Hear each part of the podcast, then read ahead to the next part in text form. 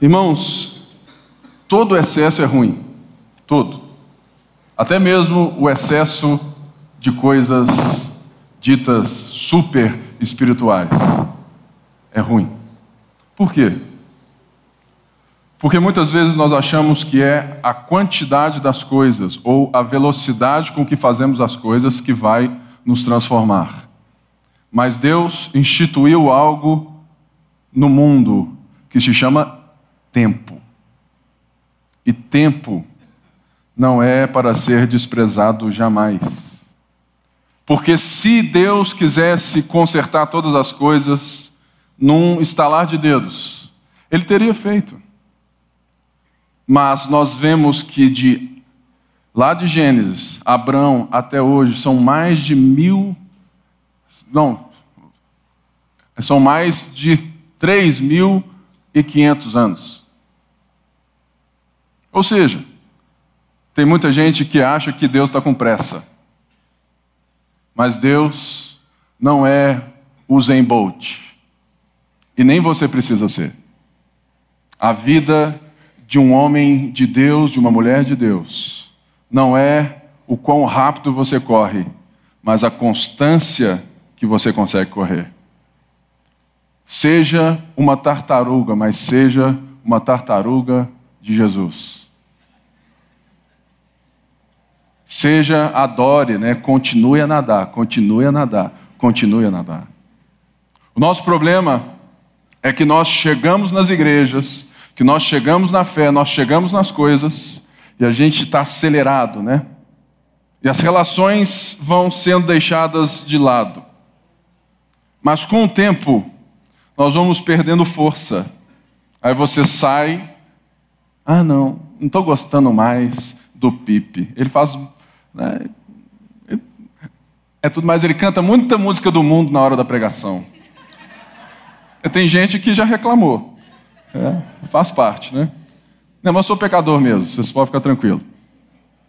Eu não gosto mais da igreja, porque lá não tem isso, não tem aquilo. Irmãos, se você quer viver uma espiritualidade saudável, não é a velocidade, não é o excesso de velocidade, não é o excesso das coisas que vai te transformar, mas é a constância das coisas. Muita gente chega assim: ah, eu vou lá, tudo mais, e vou ver se eu gosto daquela igreja. E fica lá três meses. Irmãos, em três meses, você mal, mal faz cinco amigos de verdade. Deixa o tempo maturar as coisas, porque todo excesso ele é prejudicial para aquilo que nós estamos focados na vida, que é o centro. É quando Jesus toma o centro da nossa história e ele vai então, né, diminuir ou até mesmo excluir aquilo que está em excesso, porque tudo aquilo que está em excesso nos impede de ver aquilo que está no centro. E nós vamos então entrar nos polos. E toda vida que está em dois polos, ou todos os polos, eles podem gerar uma forma de conflito que não existe diálogo, porque eles são radicais demais. Todo excesso que gera radicalidade gera conflito sem diálogo, e conflito sem diálogo é barraco, é tristeza, é derrota. E é por isso que hoje nós vamos ver algo sobre Paulo tirar os excessos de uma mentalidade de uma igreja. Abra aí a sua Bíblia na primeira carta de Paulo aos Coríntios, no capítulo 7.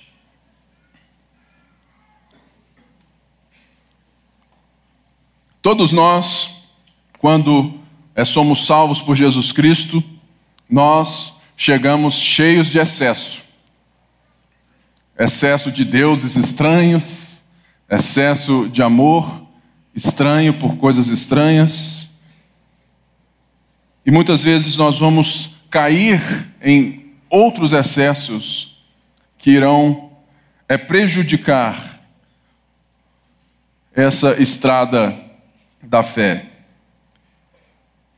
E essa carta é justamente diante de um povo, de uma cidade, que naquela época era como uma grande metrópole. São Paulo, Nova York, tinha muito comércio, muita gente, muita diferença, muita diversidade, muita velocidade para aquela época, muita tecnologia para aquela época e muito pensamento grego no qual nós vimos é por todo esse tempo aqui né, que estamos nessa carta, mas a principal coisa que deve lastrear essa mensagem né, para que você entenda é trazermos à tona novamente o excesso que o pensamento grego tinha a respeito da sacralidade ou da não sacralidade do corpo.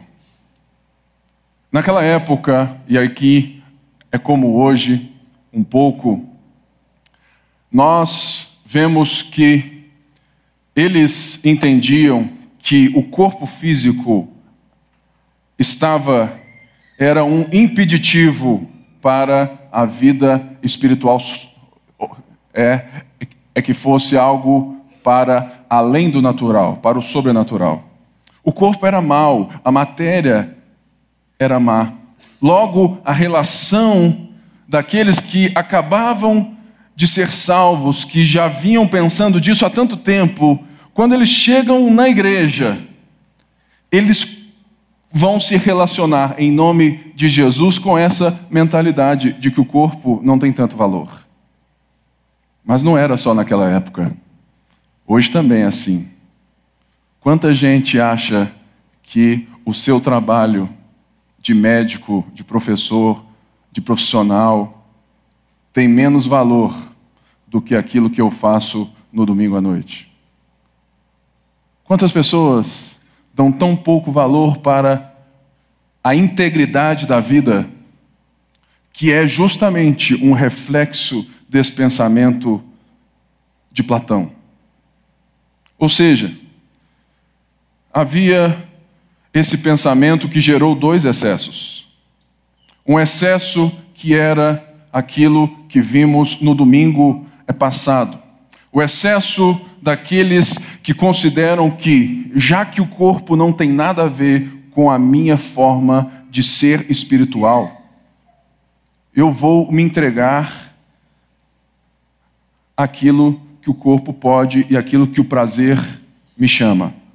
Ou seja, os cristãos estavam entendendo, estavam se deixando levar justamente por um pensamento não cristão, estavam tendo relações, se entregando a relações no corpo que eram indevidas diante daquilo que Paulo fala. Olha, vocês não se. Olha, prestem atenção. O corpo, ele não é menor, pior ou mal. Ou vocês se esqueceram que agora vocês são templo do Espírito Santo, morada do Deus Altíssimo. Ou seja, Paulo então vai consertar, vai tirar esse excesso de que muita gente entendia, olha, já que não tem muito valor, já que existe essa coisa entre santo e secular, o que eu faço na segunda-feira, o que eu faço com o meu corpo, não tem muita relação com a minha espiritualidade. E é engraçado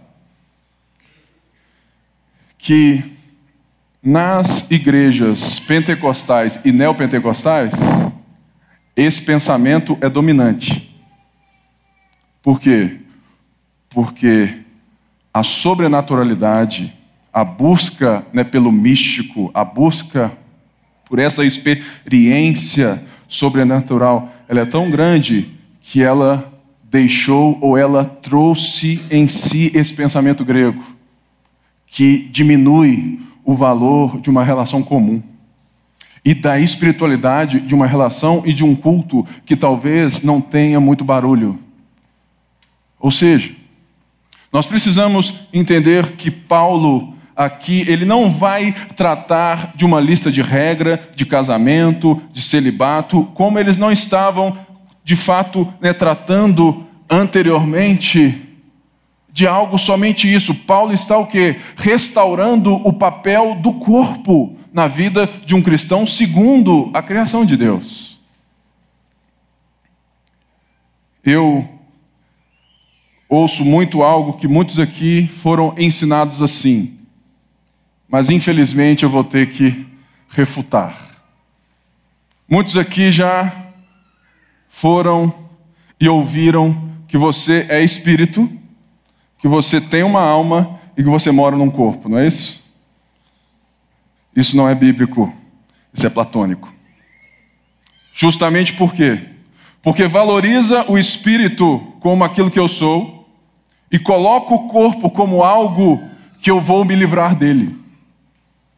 Logo, nós estamos ferindo a criação de Deus quando nos cria com um corpo e nos chama para relacionar com Ele nesse corpo e que vai restaurar todas as coisas, porque a última etapa da nossa salvação não é nada mais e nada menos do que o corpo glorificado. Logo, como então eu posso dar mais valor ao ser espírito, ao ter uma alma e a morar num corpo? É esquisito isso aí. Mas isso está impregnado na nossa cultura na nossa maneira de enxergar até mesmo a nossa espiritualidade.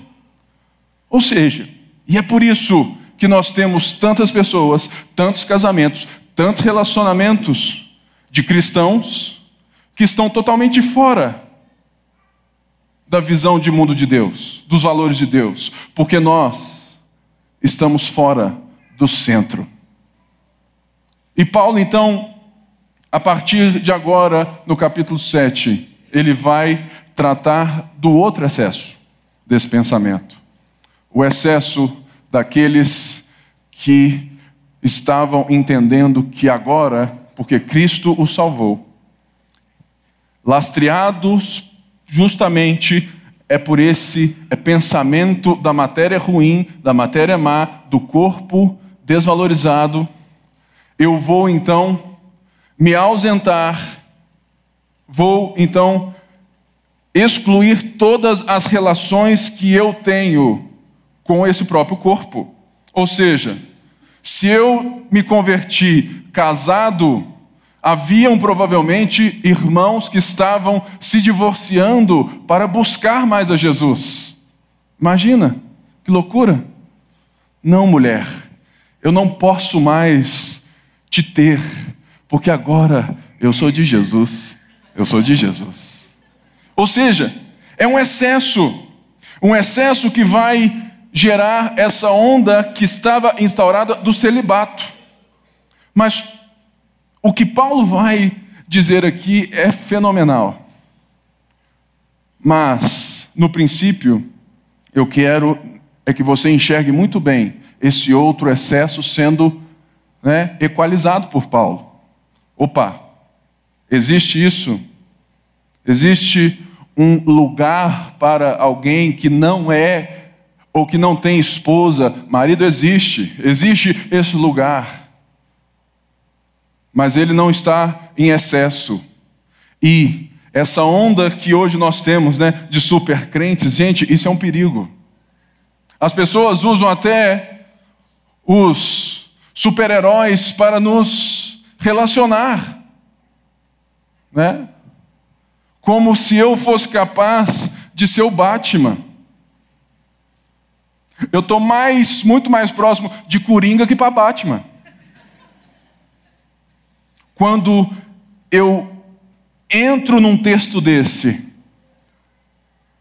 e vejo o que Paulo está trazendo para nós, e vejo a maldade do meu coração. Irmãos, o texto vai nos mostrar, e essa carta tem feito isso de uma forma linda. ela tem nos mostrado que Jesus não nos chama para sermos super nada. Ele nos chama para sermos mais humanos. Porque foi a humanidade que Deus criou, olhou e falou assim: é muito bom. Mas todo excesso precisa de um centro. E é por isso que toda a carta de Coríntio, ela está tratando de um novo povo, de uma nova cidade, de uma nova sociedade, de um povo que precisava se esvaziar desses conceitos, dessas culturas, para que Cristo seja o centro, que a loucura da pregação, que, que todos esses excessos que dividem de pessoas que se tornam personalidades, que tudo isso que nós já vimos até aqui, e se você não viu, é muito fácil: www.lagoinhamineirão.com. Todas as nossas pregações estão lá. E todos os nossos esboços também estão lá. A partir de terça-feira, você pode ir lá e falar assim: deixa eu ver o esboço do PIP. Vai estar lá. Não vai, Bruno? Se Deus quiser. Ou se o Pipe quiser também, né? Nesse caso. Ou seja, mas eu quero, antes de ler o texto, te trazer uma. É, mais um ponto, né, para que você não leia o texto dessa maneira. Existem coisas que Paulo fala aqui, é que para nós é muito óbvia, é muito óbvio. Porque nós já estamos à frente da história. Mas naquela época era revolucionário. É por isso que a leitura bíblica ela deve ser um esforço de desconstrução da mente de hoje, para que você construa a mente daquela época para achar os tesouros e entender as profundidades daquilo que Paulo estava dizendo naquela época, naquele tempo, para aquele povo. Por isso, nesse capítulo em si, a turma aí que gosta muito aí de família, né? Que cuida muito e tudo mais. Muita gente se aproxima desse capítulo buscando regra. Quando que eu posso divorciar? Quando que eu não posso? O que, que eu faço com os irmãos? Esquece isso. Tente entender a cultura por trás do texto. Porque Deus vai deixar os seus princípios, mas existe algo que está por trás que vai mudar a sua cabeça. Abre aí, 1 aos Coríntios, capítulo 7. Eu vou ler os primeiros cinco versículos, espero em Deus chegar até o 16. Quanto aos assuntos sobre os quais vocês escreveram, é bom que o homem não toque em mulher, mas por causa da imoralidade, cada um deve ter sua esposa e cada mulher o seu próprio marido. O marido deve cumprir os seus deveres conjugais para com a sua mulher, e da mesma forma a mulher para com seu marido. A mulher não tem autoridade sobre o seu próprio corpo, mas sim o marido. Da mesma forma, o marido não tem autoridade sobre o seu próprio corpo, mas sim a mulher. Não se recusem um ao outro, exceto por mútuo consentimento e durante certo tempo, para se dedicarem à oração. Depois, unam-se de novo, para que Satanás não os tente por não terem domínio próprio. Ou seja, até nesse momento, Paulo estava deixando e tratando coisas que ele ouviu falar. E agora ele linka com as perguntas de uma carta que ele recebeu. E a gente não tem essa carta para saber as perguntas que foram feitas. Logo, o nosso trabalho é perguntar para o texto.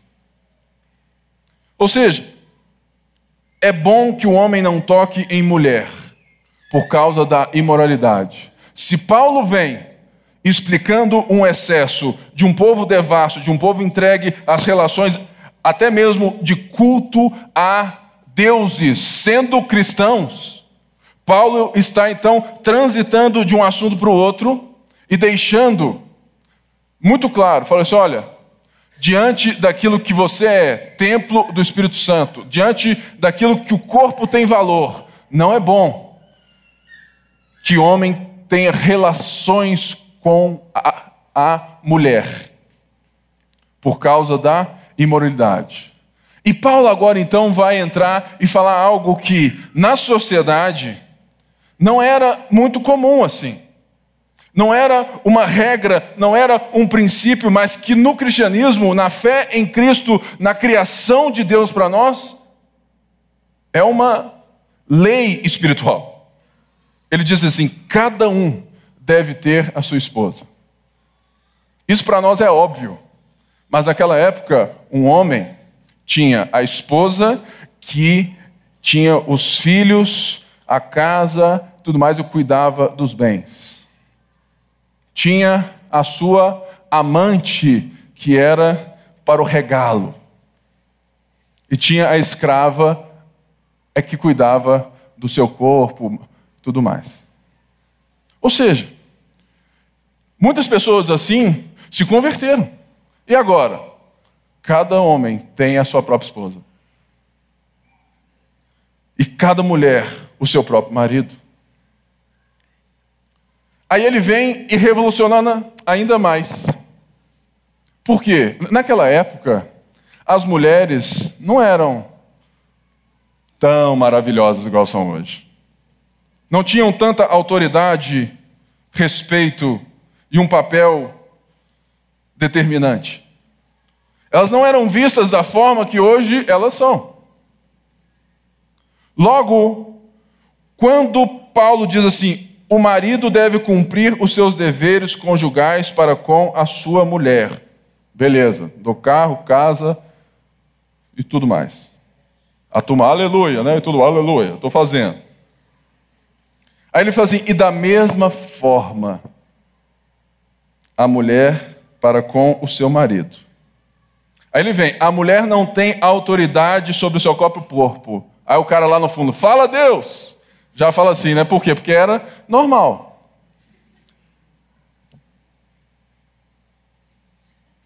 Aí ele fala assim, novamente, da mesma forma, o marido não tem autoridade sobre o seu próprio corpo, mas sim a mulher.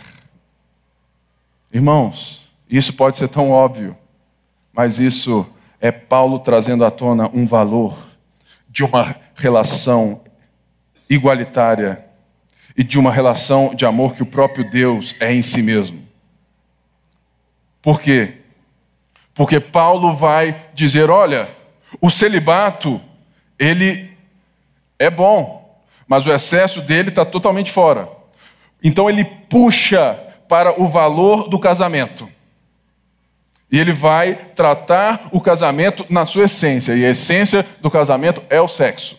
Porque o sexo é aquilo que celebra o pacto. O sexo é o pacto em si. Você não casa quando eu chego lá e falo assim: eu, como ministro do evangelho, te declaro marido e mulher, pode beijar a noiva. Isso é só uma bênção, isso é só um rito. Você casa quando você tem relação sexual com alguém. E no nosso caso, você vai lá no cartório e fala assim: agora, né, Débora Zica Pinheiro de Lima. Eu pago as contas também. Você entendeu? Porque tem muita gente que quer o bônus, mas não quer o ônus, né? É, é mais isso ontem. A turma do Happy Hour já foi bem. É bem doutrinada. Ou seja, irmãos, naquela época, um homem entender que ele não se possuía mais, que ele não tinha mais o direito de coordenar as suas. É revolucionário. A ponto de você entender, então, que a relação do casamento não é nada mais e nada menos do que um espelho de um casamento maior que Paulo está nos mostrando desde então. que é justamente o casamento do Cristo, que comprou para si um povo, uma noiva, e que está preparando essa noiva para o dia do seu retorno, quando o nosso corpo estará o quê? Adornado. Logo, é importante que você entenda que existe por trás, existe então quando Paulo fala assim, olha, não se recusem um ao outro, exceto por mútuo consentimento e durante um certo tempo. Essa palavra tempo aqui não é o tempo de relógio, é o tempo do propósito, é o kairos de Deus. Ou seja, existe um, um relacionamento que lastreia o casamento e o celibato e o solteirismo e a viuvice e qualquer relação de qualquer pessoa que está além ou muito mais importante e que é tudo aquilo que vai nortear a nossa maneira de nos relacionar, que é justamente a nossa relação com Cristo. Por isso, Paulo diz: olha, vocês podem até se abster de relações sexuais por um tempo, por um propósito, para se dedicarem à oração. Porque a oração é justamente esse meio de relacionamento e de entrega que nós temos com o nosso próprio noivo. Por isso, existem tempos sim que Deus vai levar a sua casa a uma dedicação, a um propósito, para que, que você alcance, para que você entenda uma coisa que o sexo nunca vai satisfazer. O nosso problema é que, por mais que ainda sejamos, ou por mais que sejamos cristãos, a nossa relação com o sexo ainda é muito carnal. Quando Paulo fala, que o, o corpo do marido ou a autoridade não pertence, é justamente por quê? Porque o homem e a mulher têm o costume de se entregar sexualmente ao outro quando ele tem vontade. Já ouviu aquela assim, ah não, amor, estou com dor de cabeça. Não é assim? Ah não, mas não estou bem hoje. Querido, existe algo que se chama luxúria. Luxúria não é o excesso de luxo. Luxúria é o excesso da busca e, e só fazer aquilo que te dá prazer. O que Paulo está dizendo, olha, vocês que estão se dando ao prazer e vocês que estão negando esse prazer, existe um relacionamento que o prazer é possível, mas ele não é prioritário. Porque o amor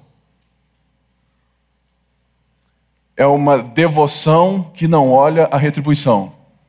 É por isso que vocês que são casados, nós precisamos aprender que a relação sexual ela é tamanha ela é de tamanho espiritual que Paulo mesmo disse: Olha, vocês não se lembram que quando você tem relações com alguém, você se torna uma só carne?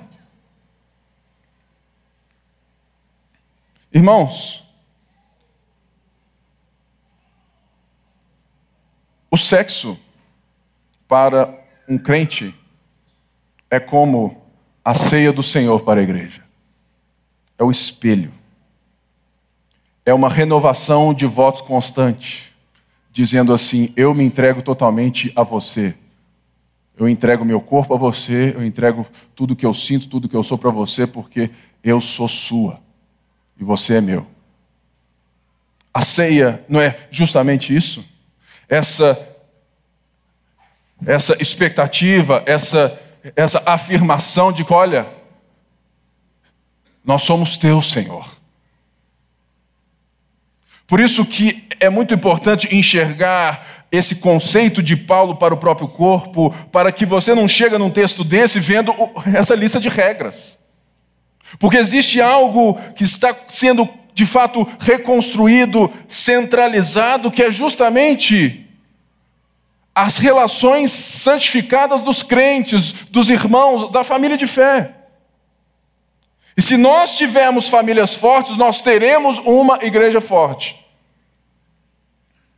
Mas quando os excessos de um pensamento pós-moderno, de um pensamento que valoriza o prazer, entra para dentro da sua concepção de casamento cristão, você vai se relacionar com o seu cônjuge e você vai buscar um marido para ser feliz. Aí que está o problema. Pastor, ele era tão bonzinho quando eu namorava com ele. Ô oh, querido, existe algo que você precisa ter certeza. No dia que você se casa, é a última vez que você vê aquela pessoa da forma que ela é. Sabe por quê? Sabe por quê? Porque a maneira como você se entrega a ela vai transformá-la ou para melhor ou para pior. Pô, nenhum fala Deus aí, né? Tem gente que fala assim: ah, eu, eu fico com vergonha de dar lá na igreja um aleluia. Meu irmão, pode dar seu aleluia aqui dentro. Pode dar seu glória a Deus. Sabe? Aqui nós somos normais. Entendeu? E se alguém, você falar assim, oh glória a Deus, o cara te olhar assim e falar assim, fala Senhor, irmão. Ué. Aqui a gente gosta de gente de, né, de todo tipo, pentecostal, reteté, mais relax. Tranquilo, opa, esse aí, ó. Ou seja, irmãos, será que nós temos em vista o casamento como uma celebração do amor e não como uma celebração do prazer? E o sexo? Irmãos, o sexo é algo tão sagrado que muitas vezes nós homens nós não temos essa noção. A Débora é, me fala um negócio que é muito sério. Ela fala assim: olha, o sexo é para nós, não é igual, é para vocês, homens. Eu falo, mas por quê? Né? Que que estou fazendo alguma coisa errada aqui, irmã? Me ajuda aí, então. Não, não, não é isso. É que ela tem essa, já veio, né, no drive dela, essa compreensão, né, da entrega do amor. Aleluia. Ou seja, não é de qualquer jeito. Homens, solteiros e casados se solteiro, a sua manhã é uma leve mensagem: Oi, amor, tudo bem? Bom dia, Deus te abençoe. Mas se você é casado, assim: Ei, meu amor, tudo bem? Que saudade. Mais tarde eu estou chegando em casa, hein? Sabe por quê, irmãos? Porque o homem, ele tem esse lado xireque dele, de achar que é só chegar. Não, querido. Amor é como Deus, não tem pressa. Você tem que ir construindo. Ou seja, nosso casamento, querido, é o espelho de algo muito maior. Nosso problema é que a gente não conhece o algo muito maior. Aqui no versículo 6 ele diz assim: Digo isso como concessão, não como mandamento. Gostaria que todos os homens fossem como eu, mas cada um tem o seu próprio dom da parte de Deus, um de um modo, outro de outro. Digo, porém, aos solteiros e às viúvas: é bom que permaneçam como eu.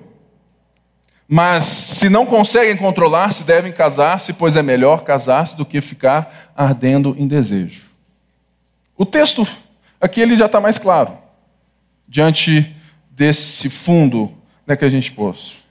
O que que Paulo está o quê? Dizendo, olha, assim como tem a sociedade que está negando esse valor do corpo e está nos puxando para sermos os supercrentes, no judaísmo e na igreja evangélica existe uma pressão exacerbada em excesso para as pessoas se casarem.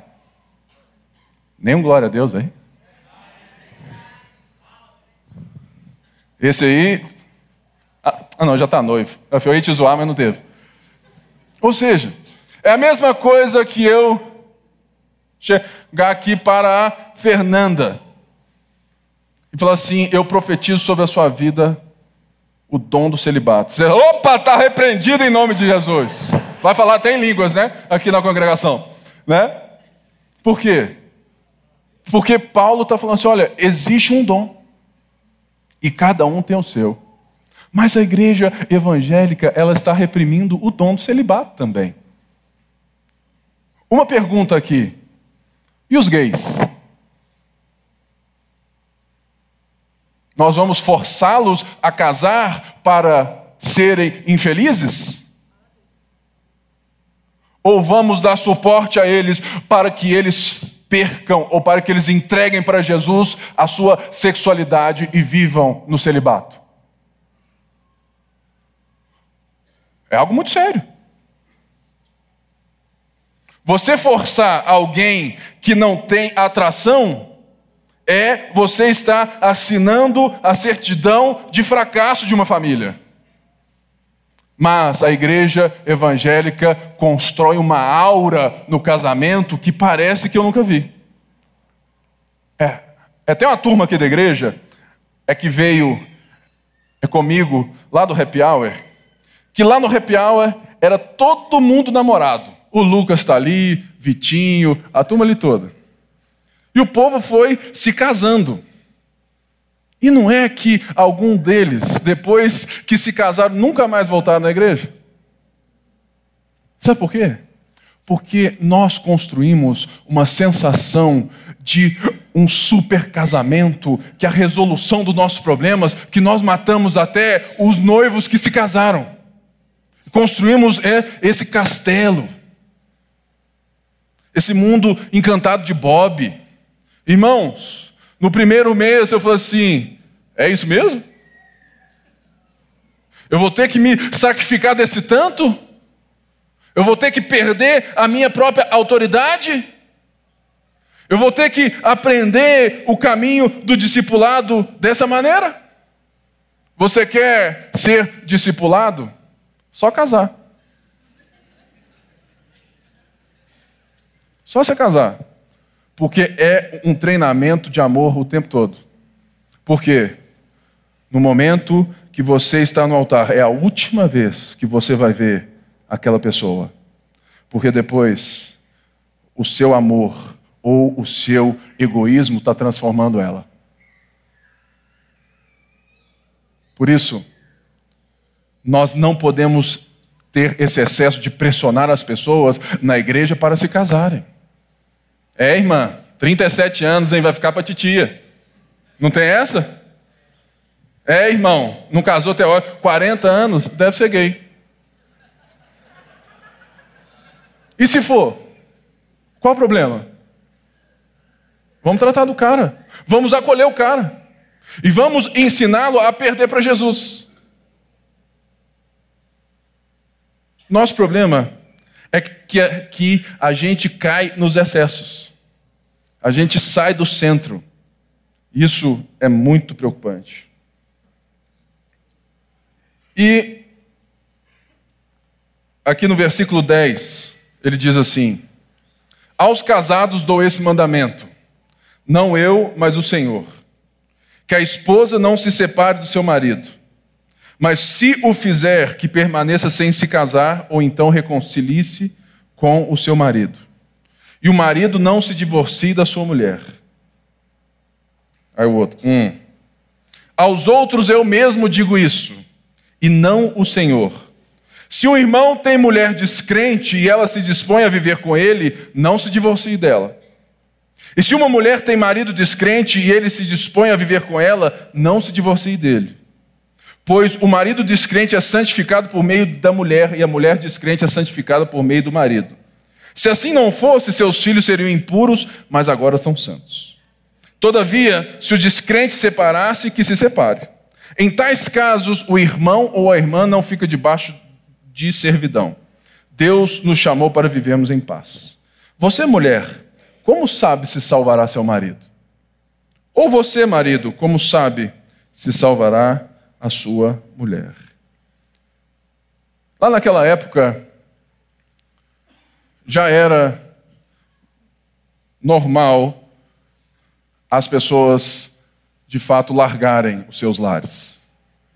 Mas agora eles estavam, né, provavelmente, é fazendo isso até em nome de Jesus, né, para serem supercrentes. E Paulo então vai tratar de uma coisa que é muito comum no nosso meio e era naquela época.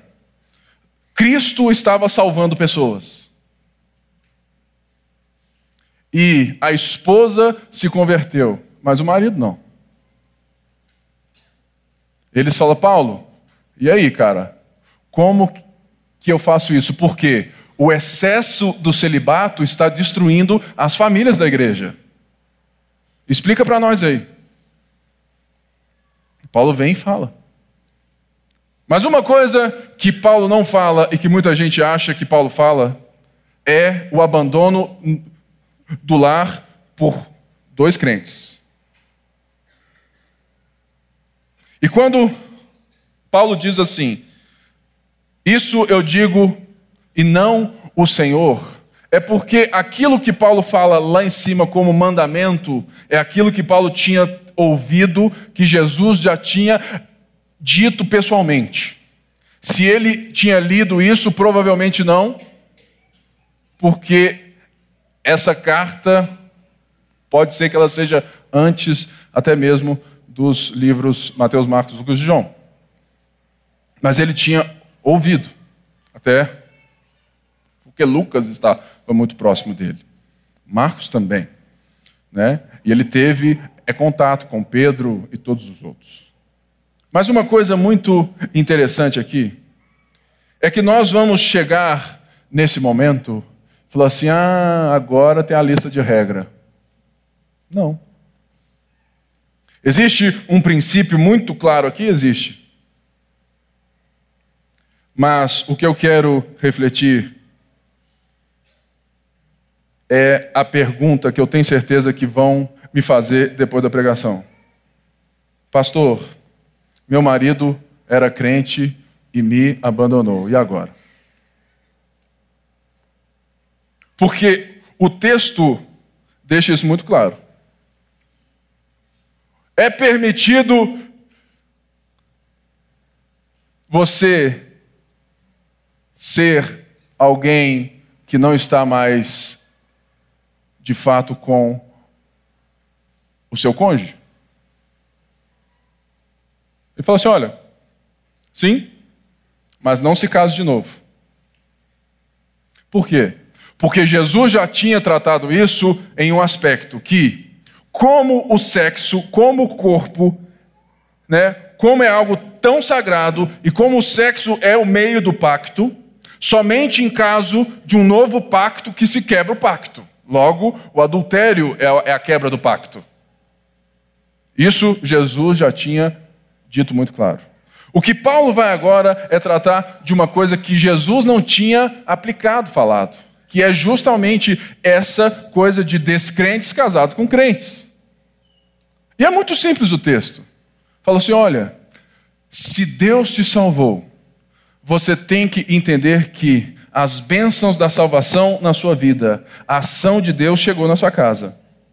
Não significa que o seu esposo é salvo porque você é salva, e nem os seus filhos, apesar de nós crermos que no tempo que os nossos filhos não têm a capacidade de escolher, aqueles filhos que estão debaixo dos pais do pacto, eles são salvos.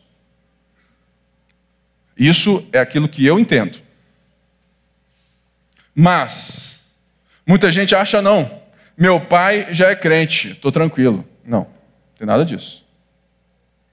Tem nada disso. Mas os benefícios de um lar, a proximidade do testemunho de um, de um, de um lar onde um crente está, é uma possibilidade de salvação enorme. Por quê? Porque o testemunho, a proximidade daquela pessoa ver Jesus em você. Aí já está o primeiro dos nossos problemas. Se você é alguém que tem marido ou esposa não crente, será que ela tem um crente em casa, um testemunho de amor, de entrega, ou ela tem alguém moralizando ela o tempo todo? Porque é muito diferente, querido, o amor do moralista. Se você fica assim, ah, não, porque não pode fazer isso, não pode fazer aquilo, não pode fazer isso, você tem que ser assim, tem que... cara, o cara não é crente, ele não entende o que... isso, logo, ame-o, testemunhe com a sua vida, com a sua entrega, testemunhe com a sua devoção a ele e aos seus filhos. Mas outra coisa, não vai caçar também casar com quem não é crente. Porque se você casa com quem não é crente, sabendo disso que nós estamos aqui, você também não vai ter desculpa se ele te jogar fora depois. Por quê? Porque você escolheu casar com um não crente. Esse caso é de quem se converteu diferente. Querido, sério mesmo, namorar não crente é julgar na Mega Sena. 1% a sua chance dele ser crente e 99% a chance dele te enrolar. Eu já vi muito disso. Ou seja, o que está por trás desse anseio que nós temos e que a igreja precisa se voltar? Nosso problema não é a regra de posso casar ou não posso casar. O nosso problema não é se reconciliar com com quem bate na mulher. Fala assim, pastor, meu marido é crente, bate em mim. Ou seja, então ele não é crente. O nosso problema é que o nosso nível de crente é tão baixo, tão baixo, tão baixo, que chega quase no inferno. É verdade. Irmãos, você está de brincadeira. Porque o nosso problema é que nós deixamos de ser contraste com a sociedade. E logo as pessoas, quando falam assim, é pastor. Ah, é igual aqueles lá da televisão. Ou seja, o nosso contraste, ele é tão perverso e ele já é tão mal visto que a gente aceita no nosso meio e a gente não se presta ao casamento que existe eterno que nós somos.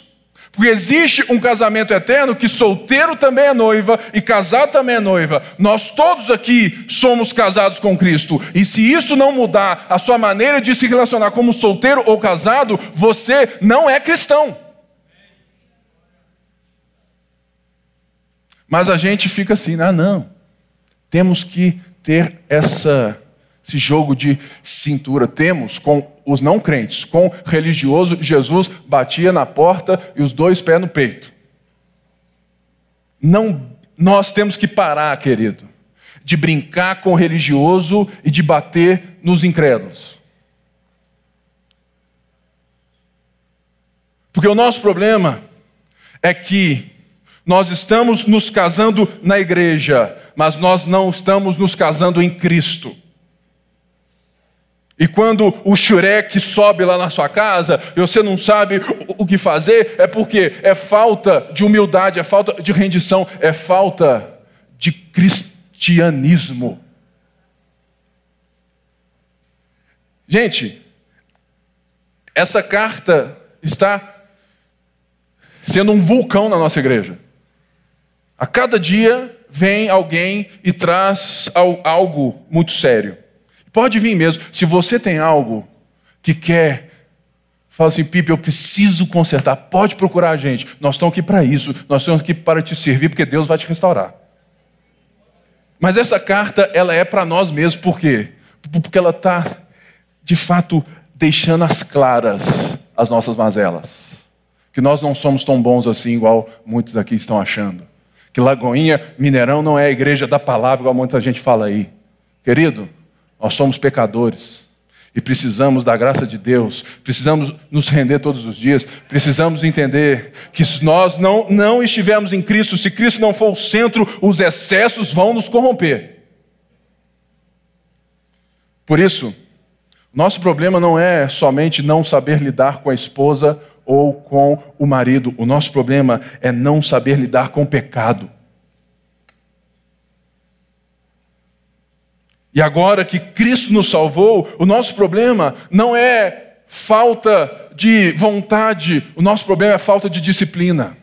Porque todo casal que chega aqui, todo solteiro que vem aqui com problema na área sexual, eu pergunto a mesma coisa: como está a sua vida com Deus? Ah, pastor, estou sem tempo de ler a Bíblia, estou sem tempo de orar. Dá vontade de falar assim, e eu estou sem tempo de ficar aqui com você. Sabe por quê? Porque a gente prega, prega, prega, prega, prega, prega, prega mais um pouquinho. Querido, as relações são reflexo dos fundamentos. Se você diz que é crente e você tem preguiça de ler a Bíblia, eu questiono a sua fé. Se você não entende o relacionamento de um casamento muito maior que esse, aonde Jesus vai voltar para nos dar um corpo de glória e sermos iguais a Ele, você que ficava antes lendo a cartinha do namorado, né, que chamava de pipe, que chamava disso e tudo mais, você fica lá, gente, as cartas da Débora, até cheiro as cartas tinham. Eu ficava lá, hum, ai, aleluia, glória a Deus, era só manto, né, e tudo mais. Mas é a palavra que o noivo te deu para que no dia da sua volta você esteja adornado para ele. Cadê a sua leitura? Cadê a sua devoção? Cadê a sua entrega? Hoje a ceia está aí, ó. A ceia é esse, essa renovação de voto. Mas como você quer ter voto de santidade, de entrega com alguém que você nem conhece, nem está afim de conhecer. Querido, o único dom profético é que eu tenho é a unção do avestruz. Já ouviu essa?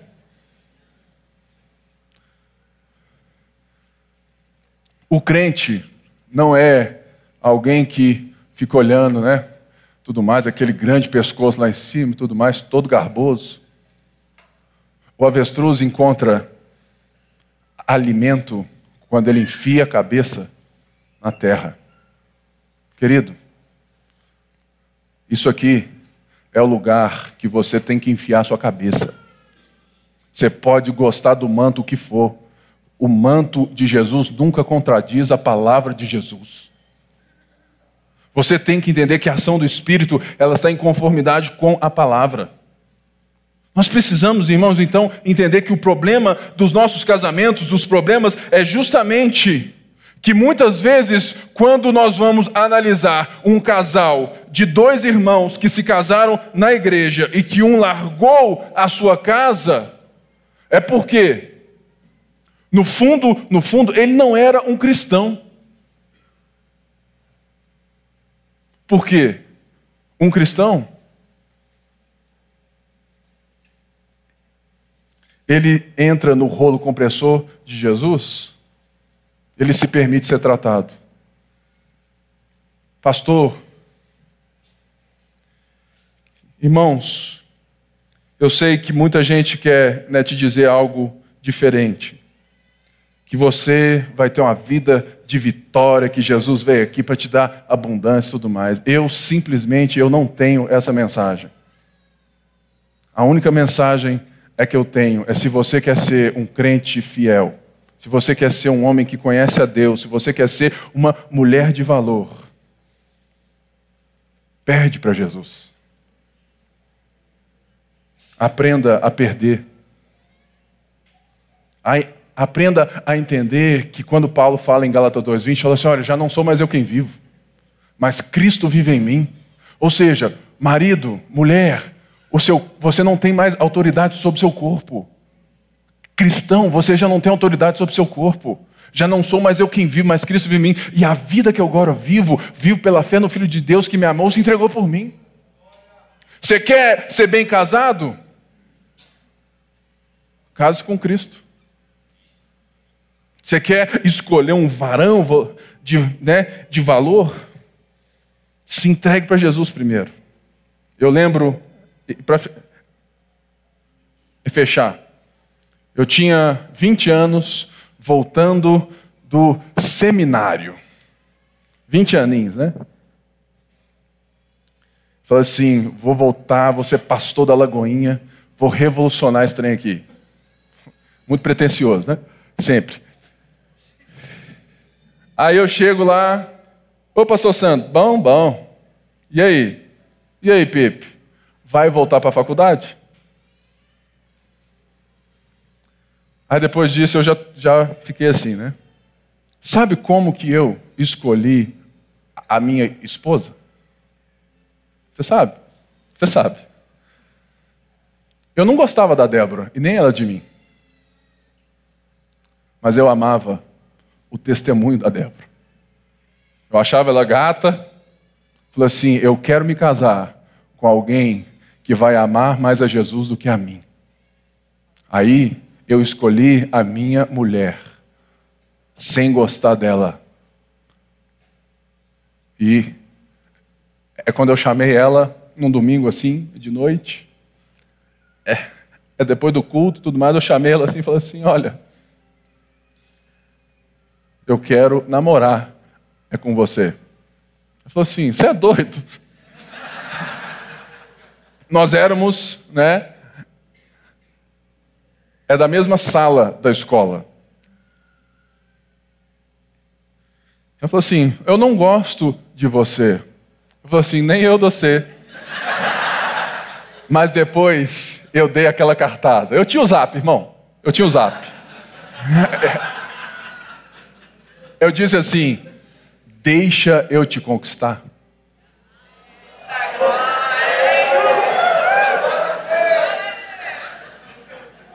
Dia 8 de abril se fazem 12 anos que nós estamos juntos. Irmãos, um testemunho. Se eu sou o pastor que eu sou hoje, se eu tenho a coragem que eu tenho hoje, se eu sou um homem que eu sou hoje, é porque eu me casei com uma mulher que ama mais a Jesus do que ela me ama. Portanto, ela não se compromete em me mimar, ela se compromete em se entregar a mim para me formar igual a Cristo. Você quer casar? Ora a Deus. Você quer reconciliar, você quer ter ser bem casado? Reveja a sua fé, reveja os seus amores, reveja. E nesse momento não existe momento melhor. E peço que todos fiquem de pé.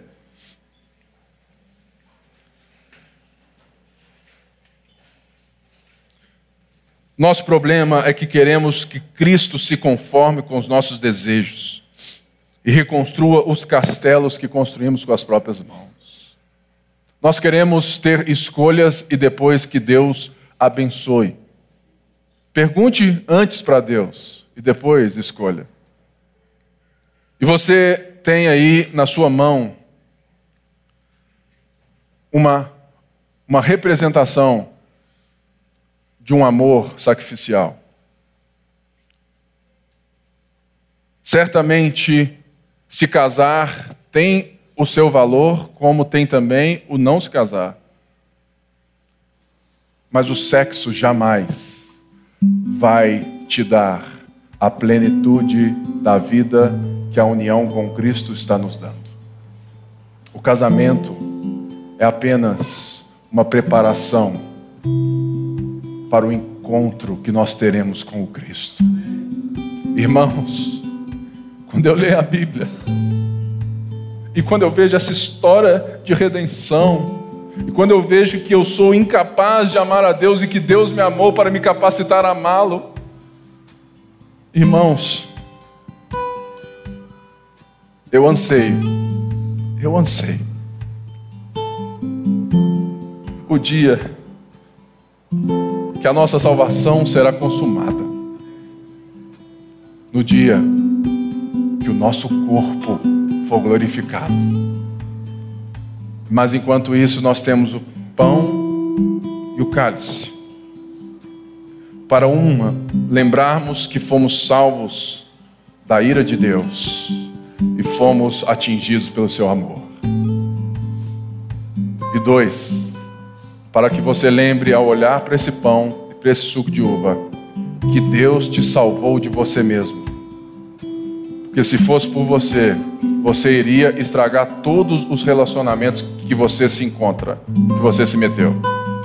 Mas Deus nos deu vida com Cristo quando ainda éramos pecadores.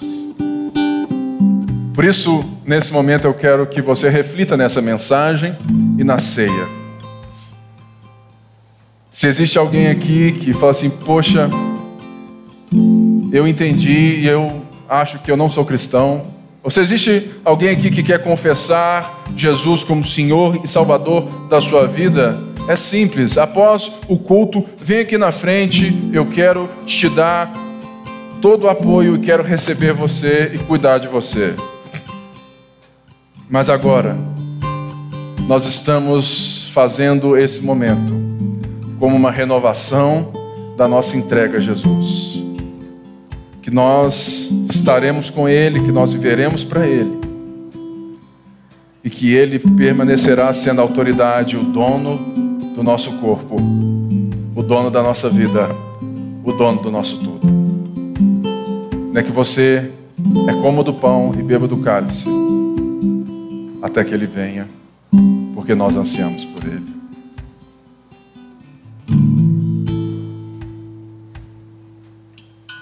Diga a Ele palavras de louvor, de adoração.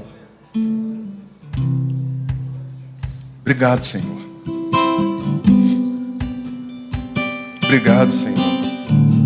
Obrigado porque o Senhor tem um pacto comigo, uma aliança comigo. O Senhor se entregou no meu lugar. Obrigado porque por causa disso eu tenho, Deus, uma casa, eu tenho um lar, eu tenho uma família que se chama igreja. Senhor, obrigado porque agora a minha família não é somente a família de sangue, mas a família pelo seu sangue. Obrigado, Senhor, que eu posso chamar todos aqui de irmãos e saber que nós estamos num relacionamento público e crescente com o Senhor. Pedimos, Pai, nessa hora, aperfeiçoa a nossa fé, transforma o nosso coração, sonda as nossas vidas, porque nós queremos, nós queremos ser como o Senhor é. Por isso nós te pedimos, trabalha essa semana no nosso coração Trabalha em cada casamento aqui, Senhor, em cada noivado, em cada namoro. Santifica o nosso povo. Santifica o nosso povo. Que eles tenham essa visão, centralidade, Deus, da centralidade da cruz, da centralidade do Senhor e da sacralidade das relações, da santidade do sexo e do corpo na nossa vida. É isso que nós oramos e te pedimos em nome de Jesus. E todo o povo de Deus disse: Amém. Amém. Que a sua semana seja uma semana maravilhosa. Que a cada dia você possa perder para Jesus. Vá em paz.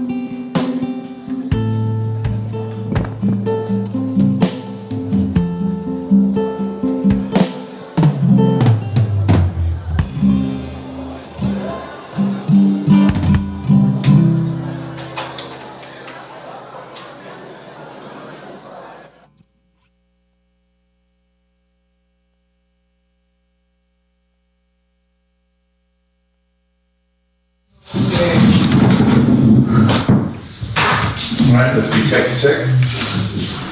We are alone.